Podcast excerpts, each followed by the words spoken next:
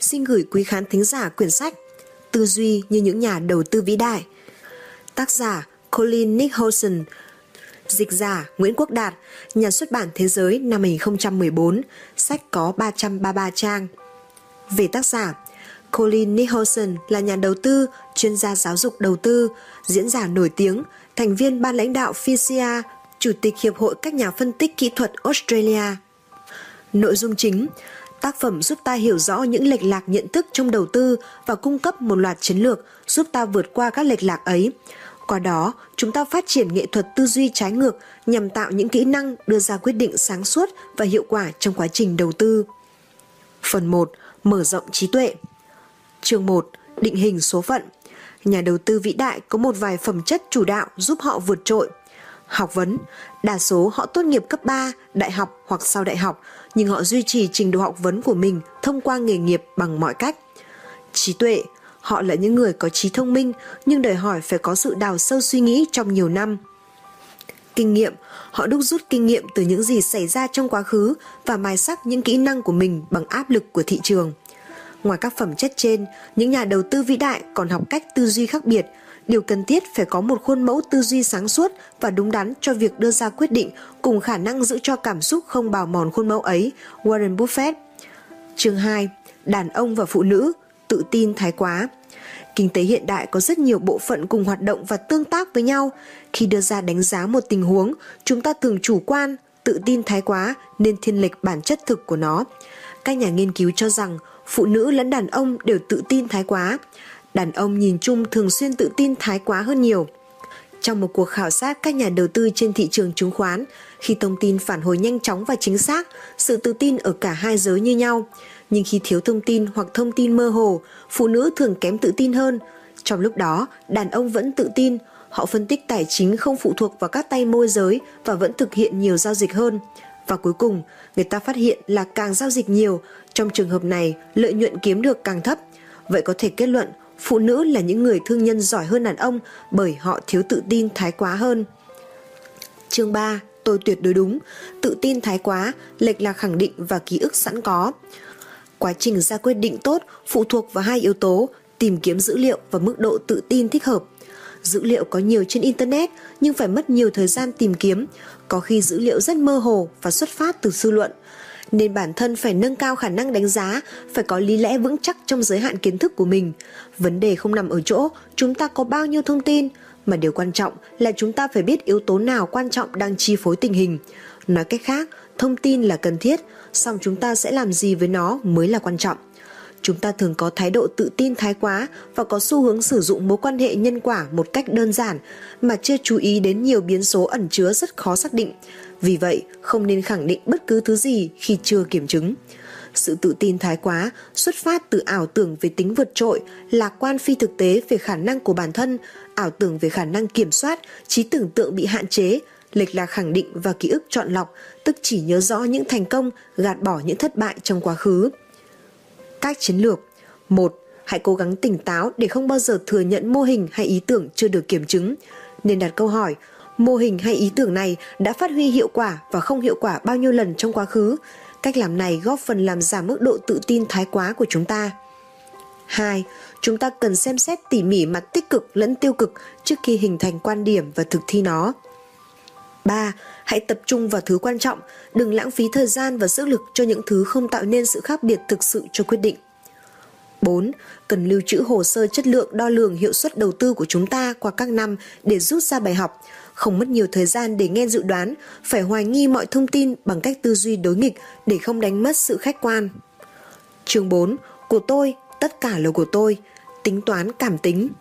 Trong giai đoạn đầu tiên của người mới vào nghề đầu tư cổ phiếu, họ luôn tìm kiếm những lời khuyên, người ta sẽ mách cho họ phải làm gì, nghĩa là họ tìm kiếm giải pháp cho vấn đề đầu tư nằm ngoài bản thân họ, nhưng họ chỉ có thể thành công như những nhà đầu tư khác nếu học được cách tự ra quyết định. Trong giai đoạn 2, họ nhận thức được sự cần thiết của việc tự ra quyết định nên họ tìm kiếm một hệ thống hoàn hảo, họ thử nhiều loại hệ thống, đọc sách báo, học từ các buổi thảo luận. Nhưng cuộc tìm kiếm hoàn toàn vô ích vì không tồn tại một hệ thống hoàn hảo nào và giải pháp này vẫn nằm ngoài bản thân. Giai đoạn 3, họ nhận ra con đường dẫn tới thành công nằm ngay chính trong bản thân họ. Họ nhận ra lợi nhuận hay thua lỗ do hành động của bản thân quyết định. Thành công trong đầu tư, phụ thuộc vào việc chúng ta kiểm soát cảm xúc của mình tốt như thế nào và tránh những lệch lạc nhận thức trong quá trình ra quyết định. Các chiến lược 1. Hãy thường xuyên đánh giá lại giá trị của mọi khoản đầu tư so với giá trị hiện tại.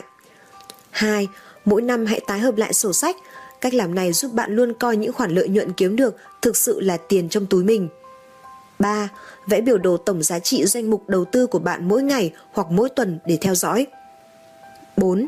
Thỉnh thoảng nên rút một vài khoản lợi nhuận ra khỏi bảng đầu tư. Nó giúp chống lại loại lệch lạc nhận thức là tiền của thị trường chứ không phải là tiền của tôi. 5. Cứ 6 tháng một lần lập một báo cáo về danh mục đầu tư. Cách làm này giúp bạn cảm nhận rằng mọi giá trị hiện tại trong danh mục đầu tư đều là của bạn. Chương 5. Vì sao chúng ta không bao giờ chịu học hỏi, củng cố và trừng phạt? Có hai cách chủ yếu mà nhà đầu tư sử dụng khi mua cổ phiếu, phương pháp rủi ro thấp và phương pháp rủi ro cao. Phương pháp rủi ro cao là mua giá cao và bán với giá cao hơn khi thị trường trong tình trạng bong bóng. Phương pháp này còn được gọi là phương pháp tìm kẻ ngốc hơn để bán với giá cao hơn. Phương pháp rủi ro thấp là mua cổ phiếu khi giá rẻ và bán khi cổ phiếu đắt hơn. Phương pháp này rất khó để kiếm lợi nhuận một cách chắc chắn. Có lúc chúng ta kiên quyết không chịu mua cổ phiếu khác khi giá đang rẻ và không chịu bán cổ phiếu khi giá tăng cao hơn. Điều đó xuất phát từ sự sợ hãi và lòng tham lam. Khi phải đối mặt với các quyết định mang tính rủi ro, chúng ta thường sử dụng quá khứ như một công cụ để giải quyết tình huống. Các chiến lược 1.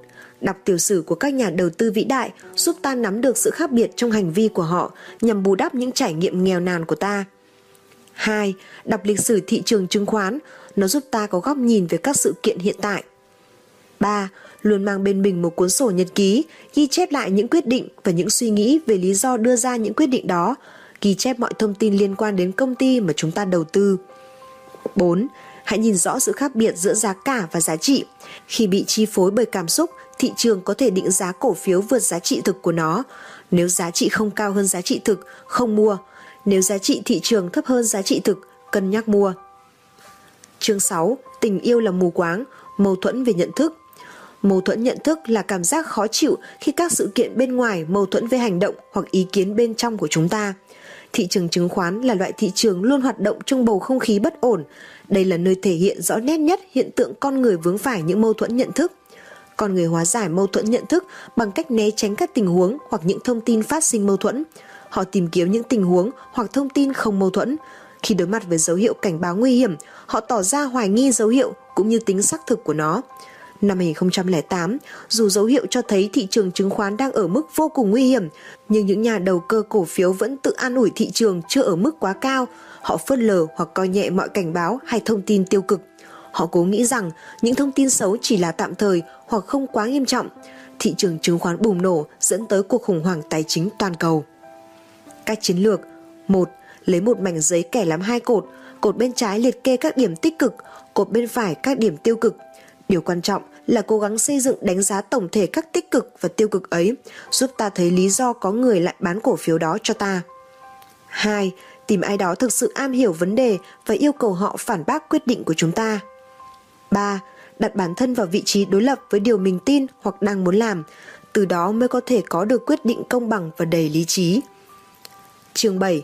Kiến thức nông cạn, hiểm họa khôn lường, lệch lạc do tình huống điển hình – lệch lạc nhận thức do tình huống điển hình xuất hiện khi chúng ta sử dụng một sự vật, sự việc nào đó có vẻ bề ngoài tương đồng làm căn cứ cho việc ra quyết định. Lúc đó, chúng ta tập trung vào các điểm tương đồng tới mức coi nhẹ hoặc bỏ qua những yếu tố thực sự đóng vai trò quyết định tới kết quả tình huống. Cứ mỗi khi thị trường chứng khoán tăng giá, lại xuất hiện vô số ví dụ điển hình về cạm bẫy tình huống điển hình.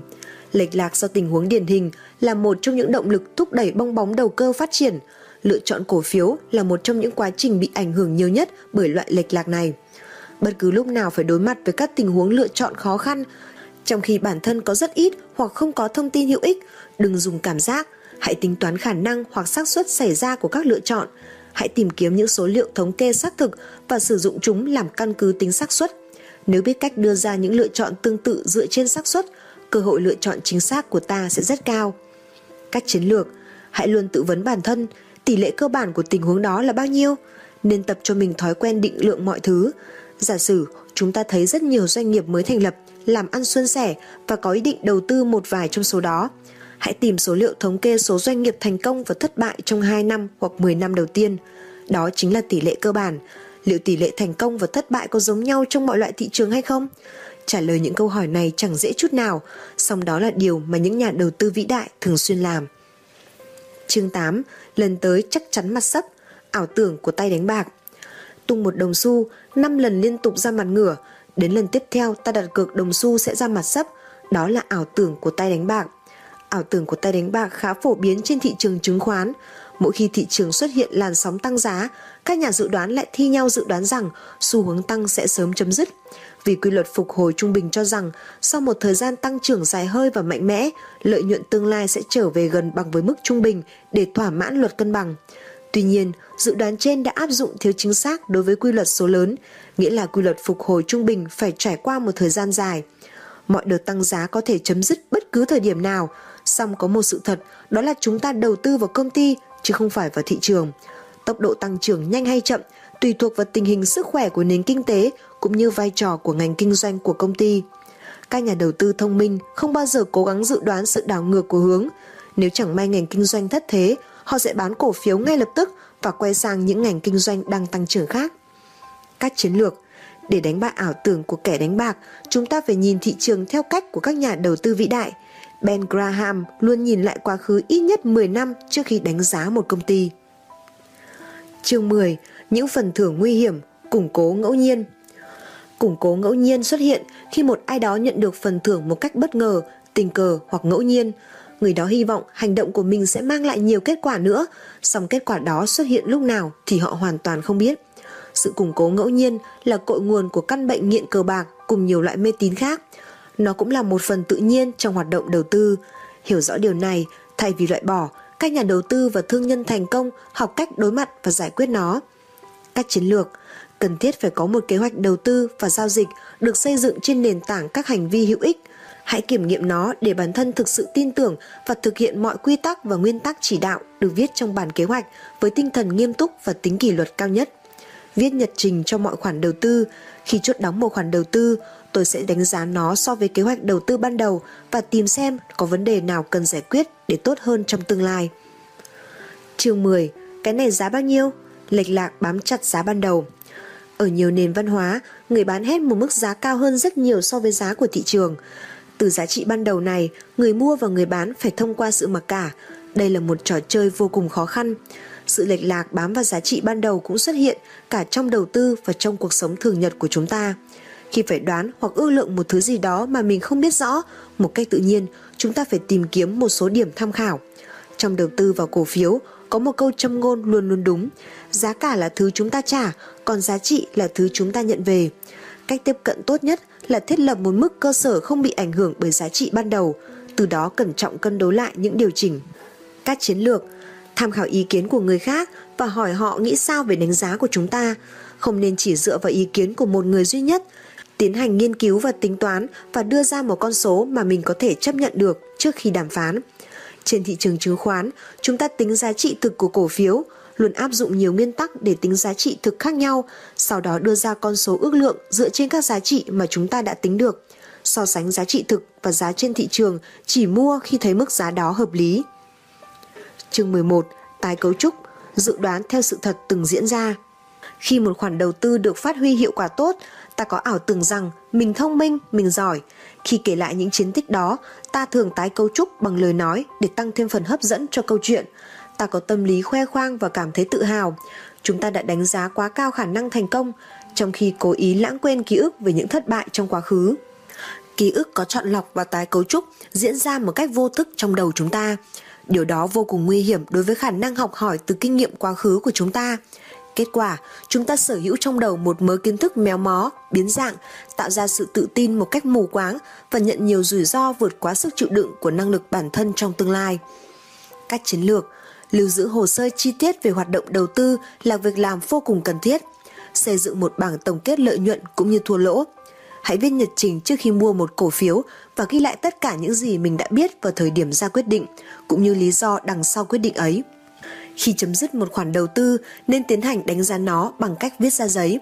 Hãy thật trung thực với bản thân vì đây là công cụ học tập mạnh mẽ và đánh bại lệch lạc nhận thức dự đoán theo sự thật từng diễn ra. Chương 12. Vì sao chúng ta mắc sai lầm? Hiệu ứng vị thế ngược và lý thuyết triển vọng. Hiệu ứng vị thế ngược là xu hướng mà các nhà đầu tư bán các khoản đầu tư có lãi và ôm các khoản đầu tư lỗ. Qua nghiên cứu, các nhà kinh tế học kết luận các nhà đầu tư đã từ chối mạo hiểm khi bị thua lỗ. Hành động này đi ngược lại nguyên tắc vàng mà các nhà đầu tư vĩ đại đã khuyên, để lợi nhuận sinh sôi và cắt lỗ thật nhanh chóng. Ba khái niệm giải thích hiệu ứng vị thế ngược là Thứ nhất, tính toán cảm tính, nhìn nhận tách bạch các khoản đầu tư riêng lẻ. Cách làm này khiến chúng ta không thể đưa ra đánh giá hợp lý với những lựa chọn đang đối mặt. Thứ hai, kiêu hãnh và nuối tiếc, chớp lợi nhuận sớm để có sự kiêu hãnh, khoe khoang, gạt bỏ nuối tiếc. Thứ ba, tự chủ bản thân, sự đối đầu giữa lý trí, kế hoạch và cảm xúc, thực thi. Mỗi quyết định của chúng ta đưa ra đều trả một cái giá vô hình là chi phí cơ hội, tức chi phí được lấy từ cơ hội khác mà chúng ta đã bỏ qua. Hiểu rõ chi phí cơ hội là điều vô cùng cần thiết, giúp chúng ta quyết định cắt lỗ và kịp thời chuyển hướng sang những khoản đầu tư tốt hơn. Từ đó, chúng ta biết mình có thể làm gì để không vướng phải hiệu ứng vị thế ngược. Các chiến lược, lập bản kế hoạch đầu tư, ghi lại những kỳ vọng của cổ phiếu định mua, bán ngay khi mọi chuyện không thuận lợi, tìm mục tiêu mới triển vọng hơn, giảm thiểu tác động của tính toán cảm tính, thường xuyên giả soát lại từng cổ phiếu có trong danh mục đầu tư sau kỳ báo cáo kinh doanh của công ty, bán cổ phiếu thua lỗ là cách để chuyển hướng sang những cổ phiếu tốt hơn thay vì ngồi im chịu lỗ.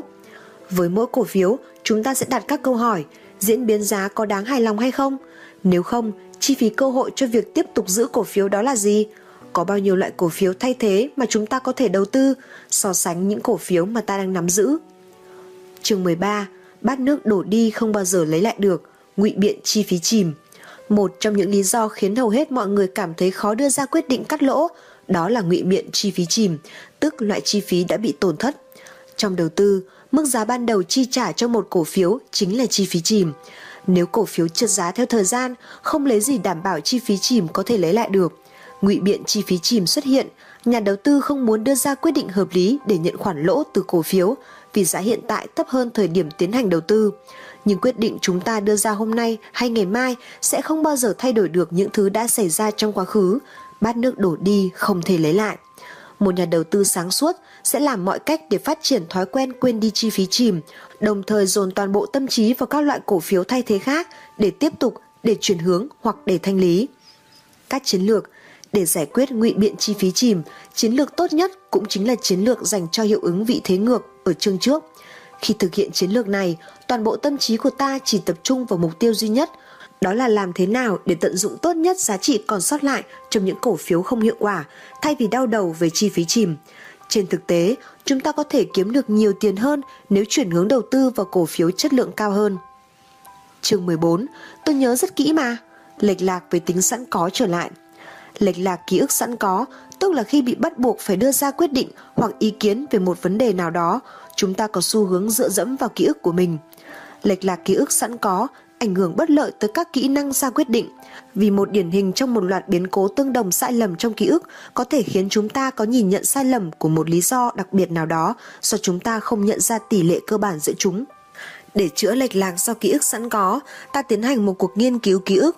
Hãy tiếp tục tìm kiếm để có một cái nhìn đầy đủ nhất dựa trên những dữ liệu sẵn có.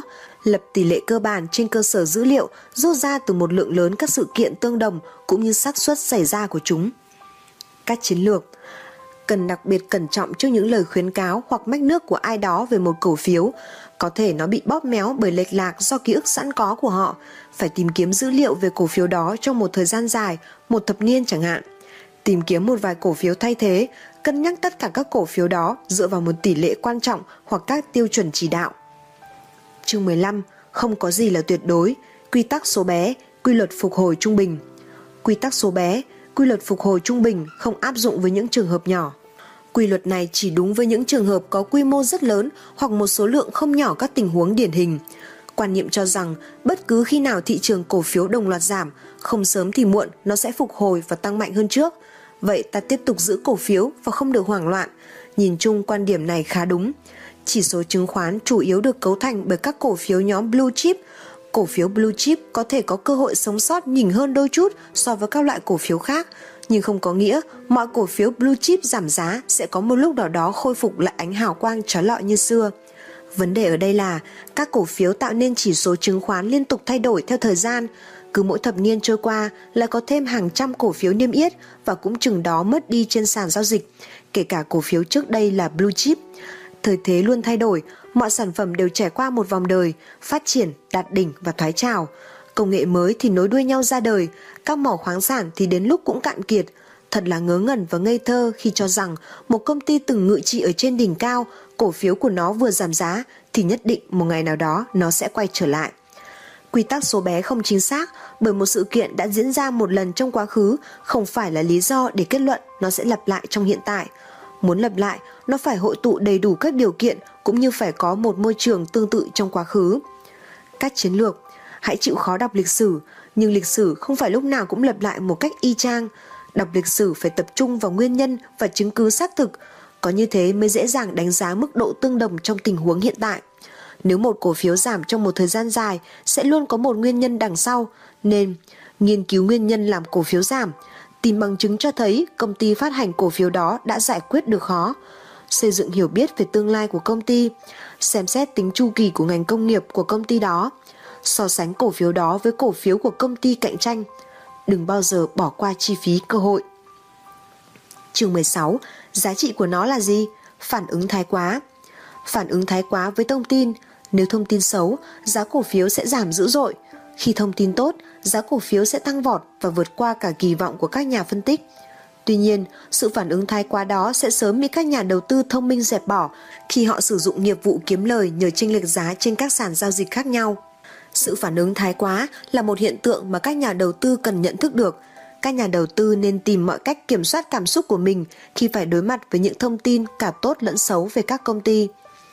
Các chiến lược Nếu một cổ phiếu bị bán tống bán tháo vì thông tin xấu, ta đặt câu hỏi, phản ứng ấy có phải phát sinh vào bức tranh ngắn hạn thay vì dài hạn hay không? Cổ phiếu đó đang bị đánh giá thấp hơn bình thường, ta có thể mua. Tuy nhiên, hãy thiết lập một giới hạn, nếu vượt giới hạn ấy, ta phải bán ngay lập tức đa dạng cho danh mục đầu tư cổ phiếu bị đánh giá thấp, không nên nắm giữ quá nhiều cổ phiếu trong một ngành nhất định, tránh quy tắc số bé. Chúng ta nên áp dụng thêm nhiều nguyên tắc khác nhau để đánh giá đối với các cổ phiếu này.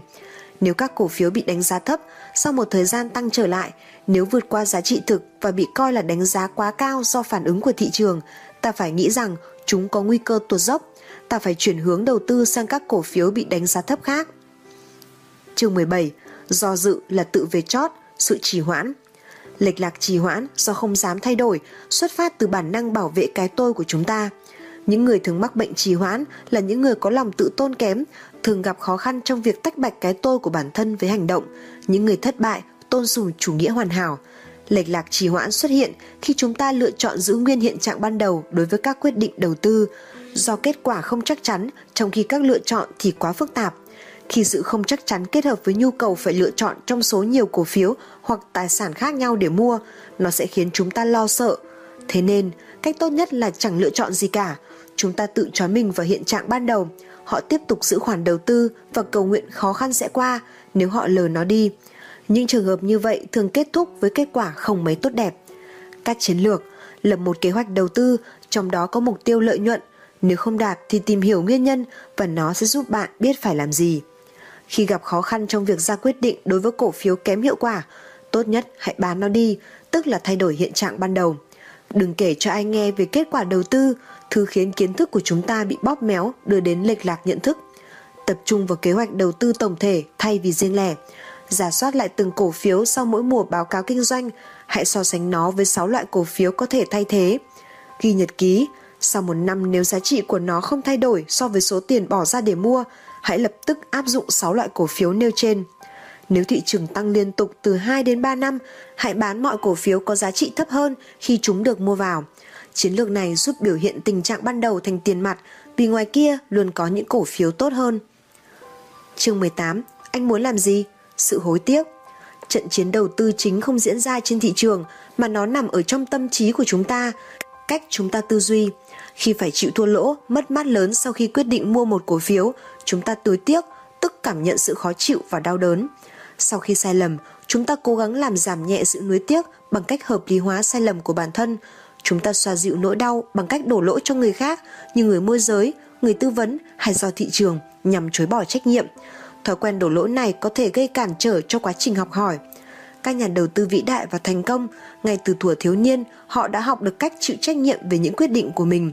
Từ nền tảng đó, họ có thể xây dựng rất nhanh kỹ năng cho bản thân. Vậy, vấn đề quan trọng là học cách nhận diện các quyết định của mình, phải biết cách chịu trách nhiệm về chúng để có thể mở được cánh cửa cải thiện kỹ năng ra quyết định của mình tốt hơn. Các chiến lược Vẽ một biểu đồ hình khối và ghi chép lại toàn bộ những quyết định vào biểu đồ. Bản kế hoạch đầu tư bao gồm một phần mô tả những loại quyết định mà chúng ta cần đưa ra thế nào. Viết nhật ký cho từng khoản đầu tư, trong đó thể hiện mọi thông tin mới về cổ phiếu ta đầu tư và quyết định của chúng ta là gì và vì sao. Khi mua cổ phiếu, ta có kỳ vọng với thời gian đã xác định, nếu không diễn ra như kỳ vọng, ta cần phải cắt lỗ ngay để theo đuổi kế hoạch đầu tư đã đề ra. Chương 19. Hãy hỏi tại sao không? Lệch lạc khẳng định trở lại. Khi ta phải làm khoản đầu tư của mình, ta có xu hướng tìm kiếm những bằng chứng chứng minh cho điều mình tin tưởng, khó chấp nhận những bằng chứng hoài nghi và bỏ qua những mâu thuẫn cũng như những điểm tiêu cực của nó. Càng tỏ ra chắc chắn về ý kiến của mình bao nhiêu, nguy cơ mắc phải lệch lạc khẳng định càng lớn bấy nhiêu. Để tránh những lệch lạc đó, chúng ta phải đặt câu hỏi, những nhà môi giới, những người sở hữu hoặc nhà bảo trợ cho công ty trong lần IPO, vì sao họ lại bán cổ phiếu cho chúng ta? Hãy hỏi bản thân xem điều gì có thể trở thành sai lầm. Đừng bao giờ xin lời khuyên của lãnh đạo công ty phát hành cổ phiếu. Đừng hỏi ý kiến của anh chị em bảo lãnh cho công ty. Hãy hỏi đối thủ cạnh tranh của anh ta, tức là tìm kiếm những ý kiến đối lập. Các chiến lược Lập danh sách các điểm mạnh và điểm yếu của cổ phiếu. Hãy tìm những người đóng vai trò phản biện, thách thức mọi luận điểm về việc mua cổ phiếu của chúng ta. Đừng bao giờ cân nhắc một cổ phiếu duy nhất, hãy liệt kê từ 4 đến 6 cổ phiếu có thể đầu tư, đánh giá chúng trên những phương pháp khách quan để tìm ra cổ phiếu tốt nhất. Chương 20.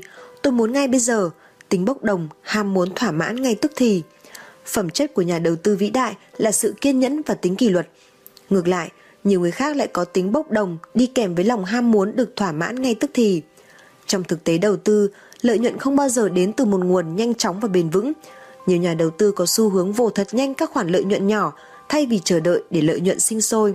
Thật không may, khi có một vài cổ phiếu trong danh mục đầu tư bắt đầu dục dịch tăng giá, hầu hết các nhà đầu tư sẽ tiến hành tỉa bỏ các cổ phiếu không tăng giá.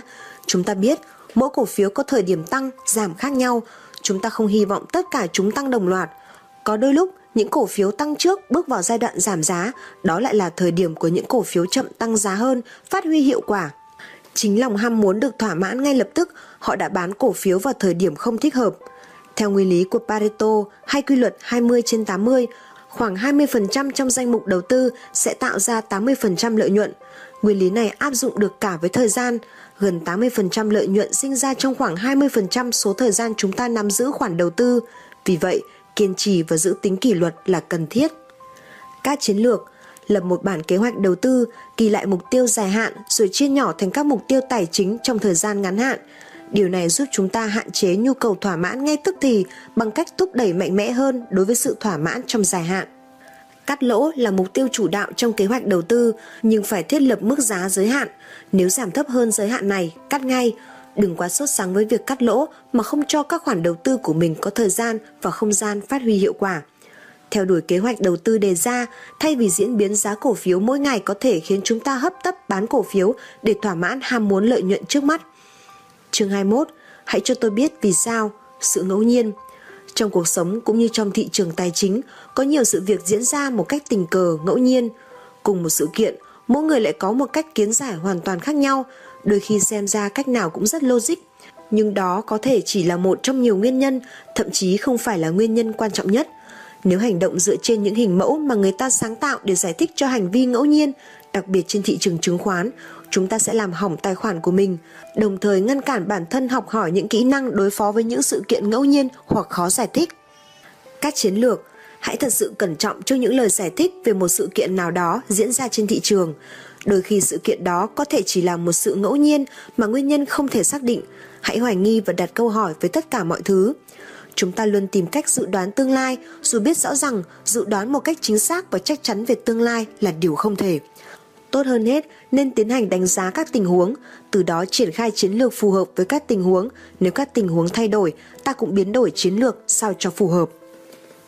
Chương 22, nó không thể xảy ra, hiệu ứng đà điểu. Khi một thảm họa xuất hiện, chúng ta phải đối mặt với hiện trạng chưa từng có trong trải nghiệm, mơ hồ, phức tạp và khó lý giải. Trí óc ta mất đi khả năng đưa ra phương thức hiệu quả để đối mặt với nó. Thế là chúng ta cứng lại vì sợ hãi. Chúng ta rút đầu vào đám đông, chờ đợi một ai đó tới cứu giúp. Đó là hiệu ứng đà điểu. Trong những lần suy sụp của thị trường hoặc sụp đổ của doanh nghiệp, những câu chuyện của các nhà đầu tư chỉ biết chết chìm cùng cổ phiếu của mình nhiều không kể xiết. Các chiến lược, đọc lịch sử để chúng ta có thể biết những điều từng xảy ra trên thị trường chứng khoán, hay đơn giản hơn là làm quen với các loại biểu đồ chứng khoán dài hạn. Ép bản thân tưởng tượng một kịch bản cực kỳ tồi tệ, sau đó ước đoán những hậu quả mà nó mang lại, vạch ra một chiến lược để bảo vệ nguồn vốn. Trong trường hợp vướng phải một kịch bản mà ta chưa từng thấy trong lịch sử, chúng ta có thể xây dựng một tập hợp các chiến lược cắt lỗ và đa dạng hóa. Chuẩn bị chính là chìa khóa, chúng ta có thể tăng cơ hội sống sót của mình nếu luôn đề cao cảnh giác và chuẩn bị sẵn một kế hoạch sống sót tài chính cho bản thân. Phần 2. Giữa dòng tuyết lở Chương 23. Quy luật đám đông Tập hợp gọi là đám đông là những con người với những đặc tính mới hoàn toàn khác biệt với đặc tính của riêng từng người trong đó. Cảm xúc và ý tưởng của họ đều diễn biến theo cùng một hướng duy nhất, ở đó nhân cách có ý thức không hề tồn tại. Cũng từ đây, tinh thần bầy đàn được hình thành. Những lời khẳng định về một niềm tin được lập đi lập lại cho đến khi trở thành một hình ảnh trong tâm trí đám đông và lây lan rộng khắp như một thể một căn bệnh truyền nhiễm. Hình ảnh hấp dẫn không thể cưỡng lại. Họ có thể trở thành giàu có trong chốc lát thông qua đầu cơ, được đám đông chấp nhận và coi là sự thật, mặc dù không có bằng chứng gì rõ ràng. Họ khích lệ hợp lý hóa mức giá ngày một tăng cao, đám đông trở nên tự tin thái hóa, mù quáng với một tiêu chuẩn giá trị, phớt lờ mọi kinh nghiệm. Một điều gì đó xảy đến, hình ảnh hấp dẫn bị hoài nghi, sự tự tin trở thành sự lo lắng, sợ hãi, hoảng loạn, giá theo đó cũng tuột dốc không phanh. Rất khó để bản thân không bị mắc kẹt trong những cơn cuồng loạn như thế. Nên chúng ta cần đọc nhiều sách lịch sử để hình thành khả năng nhận biết quá trình hình thành của cơn cuồng loạn, hiểu rõ về đám đông và tìm mọi cách giữ lại sự độc lập của bản thân mình. Chương 24 ghi chép về tác phẩm Đám đông của Gustave Le Bon. Đám đông mang lại rất nhiều sức mạnh cho một cá nhân tới mức cảm giác như đó là nguồn sức mạnh vô địch, thứ cho phép họ tạo ra những khuynh hướng mà họ không thể có khi hành động đơn độc. Sự khẳng định không kèm theo bất cứ nguyên nhân hay bằng chứng nào là một trong những phương tiện chắc chắn nhất để đưa một ý tưởng vào tâm trí đám đông. Sự khẳng định càng chắc chắn, càng ít nguyên do hoặc bằng chứng, càng khiến đám đông nể sợ do mất đi toàn bộ cảm giác về việc phải gánh chịu trách nhiệm cho hành động của mình, sự dữ dội của cảm xúc đám đông cũng theo đó được nhân lên gấp bội. Do bị lạc trong ranh giới của sự vô thức, đám đông trở thành những kẻ cực kỳ nhẹ dạ, sẵn sàng ngã theo mọi ý kiến của mình nghe thấy và có cảm xúc cực kỳ mãnh liệt, thứ vốn dĩ chỉ có ở những con người không có khả năng tư duy bằng lý trí, do đó miễn nhiễm với mọi hình thức phê phán chỉ trích. Chương 25. Đối nghịch với niềm tin của đám đông Kinh nghiệm cho thấy khi mọi người cùng có chung một quan điểm, nhiều khả năng tất cả đều mắc sai lầm vì ý tưởng mang tính cực đoan đều có nền tảng từ sự sai lầm. Sự đồng nhất ý kiến cực đoan chỉ xuất hiện trong những thời điểm mang tính bước ngoặt của thị trường chứng khoán. Nếu mọi người cùng thực hiện một việc gì giống nhau thì theo logic, tất cả sẽ thu về cùng một kết quả như nhau. Cho nên, nếu có ý định kiếm được lợi nhuận tốt hơn mọi người, chúng ta nhất thiết phải đầu tư theo cách hoàn toàn khác biệt với đám đông. Muốn thế, ta phải có nghệ thuật tư duy đối nghịch. Rèn luyện kỹ năng tư duy đối nghịch không phải là chuyện dễ dàng, đó là một trải nghiệm hoàn toàn mới khiến chúng ta lo lắng, bởi lẽ để áp dụng, chúng ta phải gạt bỏ tất cả thói quen cũ, những thứ khiến chúng ta mất đi khả năng suy nghĩ và hoài nghi, những thứ mà chúng ta và mọi người xung quanh vẫn nói và tin tưởng. Hãy tìm kiếm những khía cạnh khác của nó, tìm kiếm và kiểm chứng các bằng chứng. Phần 3. Nắm bắt thời cơ Chương 26 9 chìa khóa thành công 1. Nhìn xa trông rộng khả năng thấu suốt và vượt qua khỏi sự ồn ào của tin tức thường nhật để nhận ra đâu là xu hướng dài hạn, những thứ đóng vai trò quyết định đến xu hướng tổng thể của thị trường. 2. Sự uyển chuyển Hệ thống kinh tế hiếm khi giữ được trạng thái cân bằng trong một thời gian dài, ta phải thật sự uyển chuyển, đủ để thích ứng với mọi tình huống liên tục thay đổi của thị trường. 3. Lập kế hoạch Lập bản kế hoạch đầu tư rõ ràng, giữ vững kỷ luật của bản thân, bởi đây là giai đoạn chúng ta không bị cảm xúc xâm lấn. 4. Học hỏi, không ngừng kiểm nghiệm và học hỏi từ thị trường mới, loại chứng khoán mới, phương pháp đầu tư mới. 5. Tìm kiếm lời khuyên, tìm đến những nhân vật tài ba trong lĩnh vực của họ, sẵn sàng trả tiền để được lời khuyên của họ, phân tích những lời khuyên đó để tiếp nhận những phần hữu ích cho bản thân. 6. Khiêm tốn Biết chấp nhận sự thật rằng ta có thể thực hiện một vài khoản đầu tư không thành công, học tập từ những kinh nghiệm này.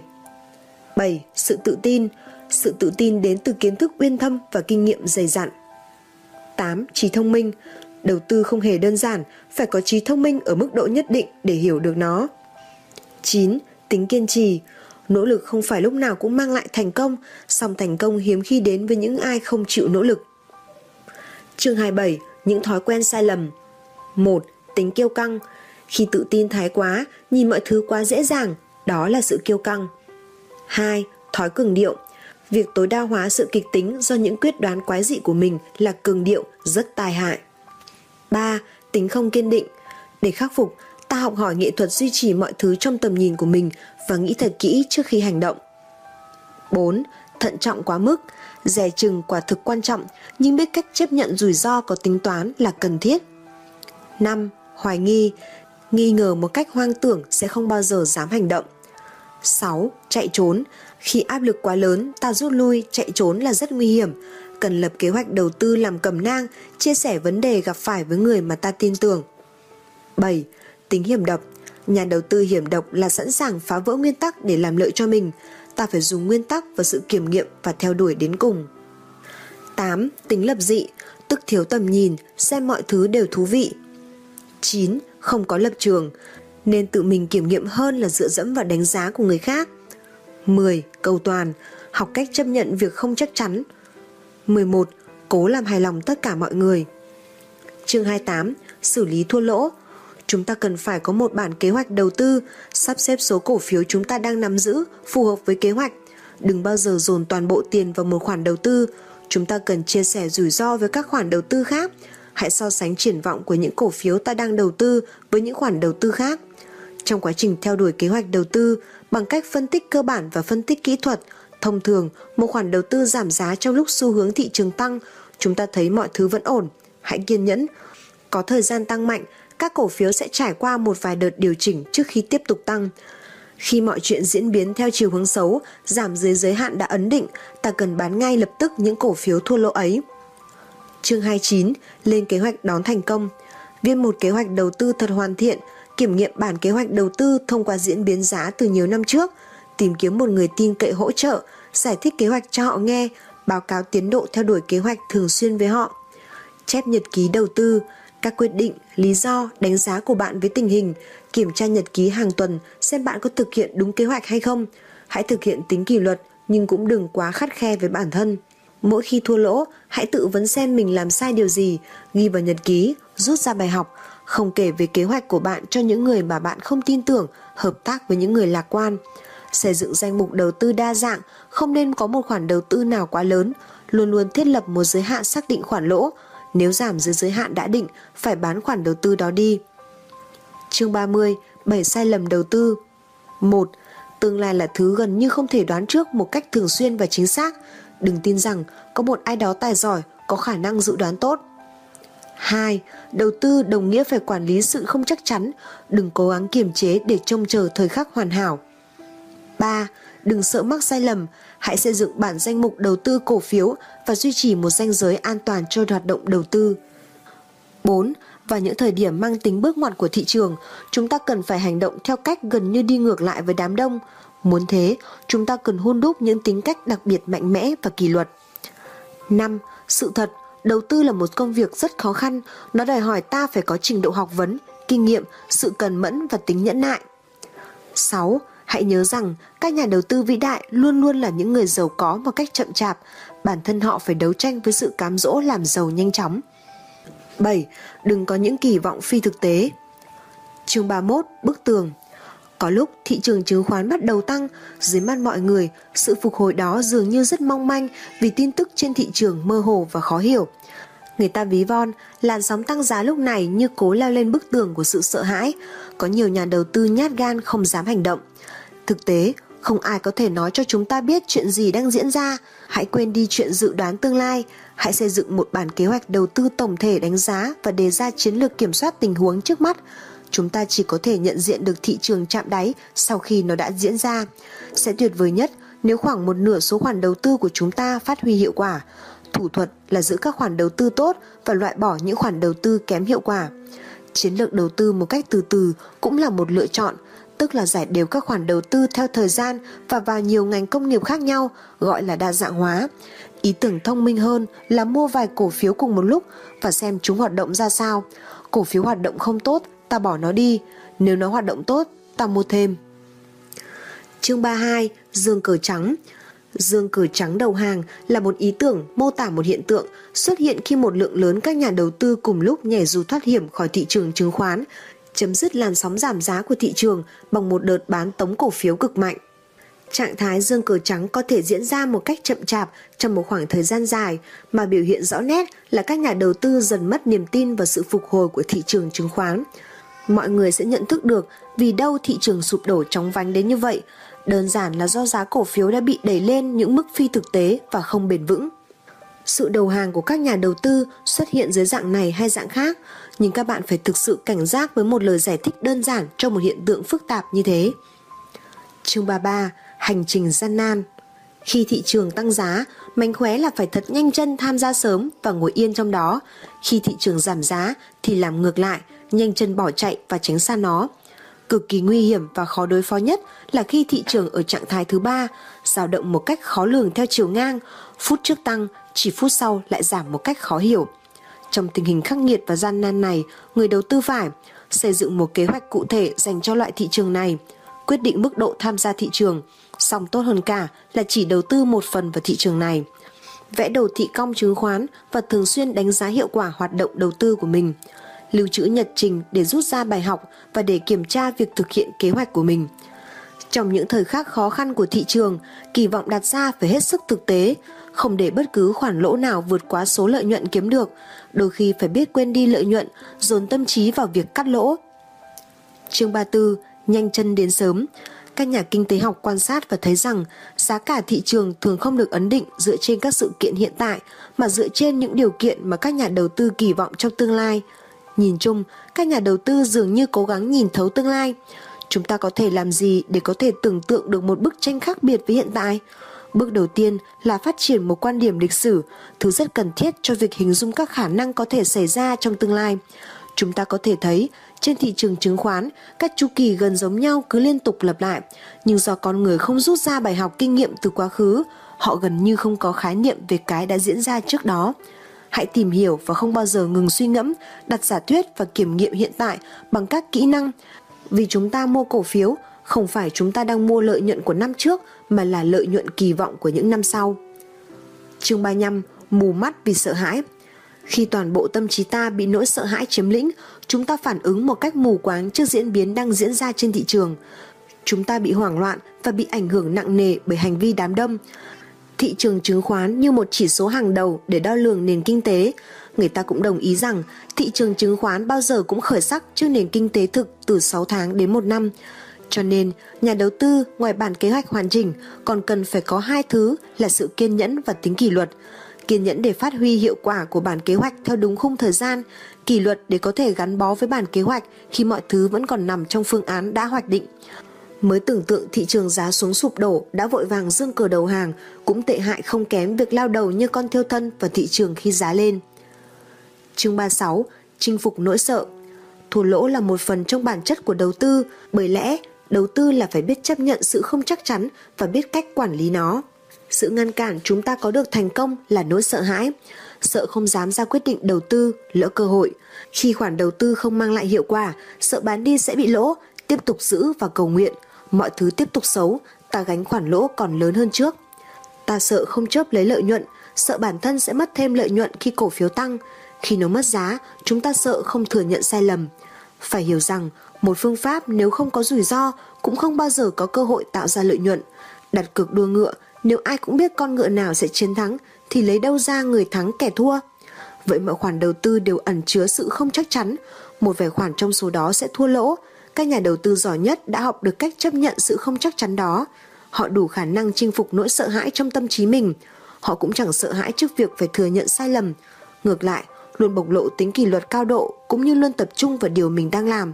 Họ có một kế hoạch và thực hiện nó một cách vô cùng nghiêm túc.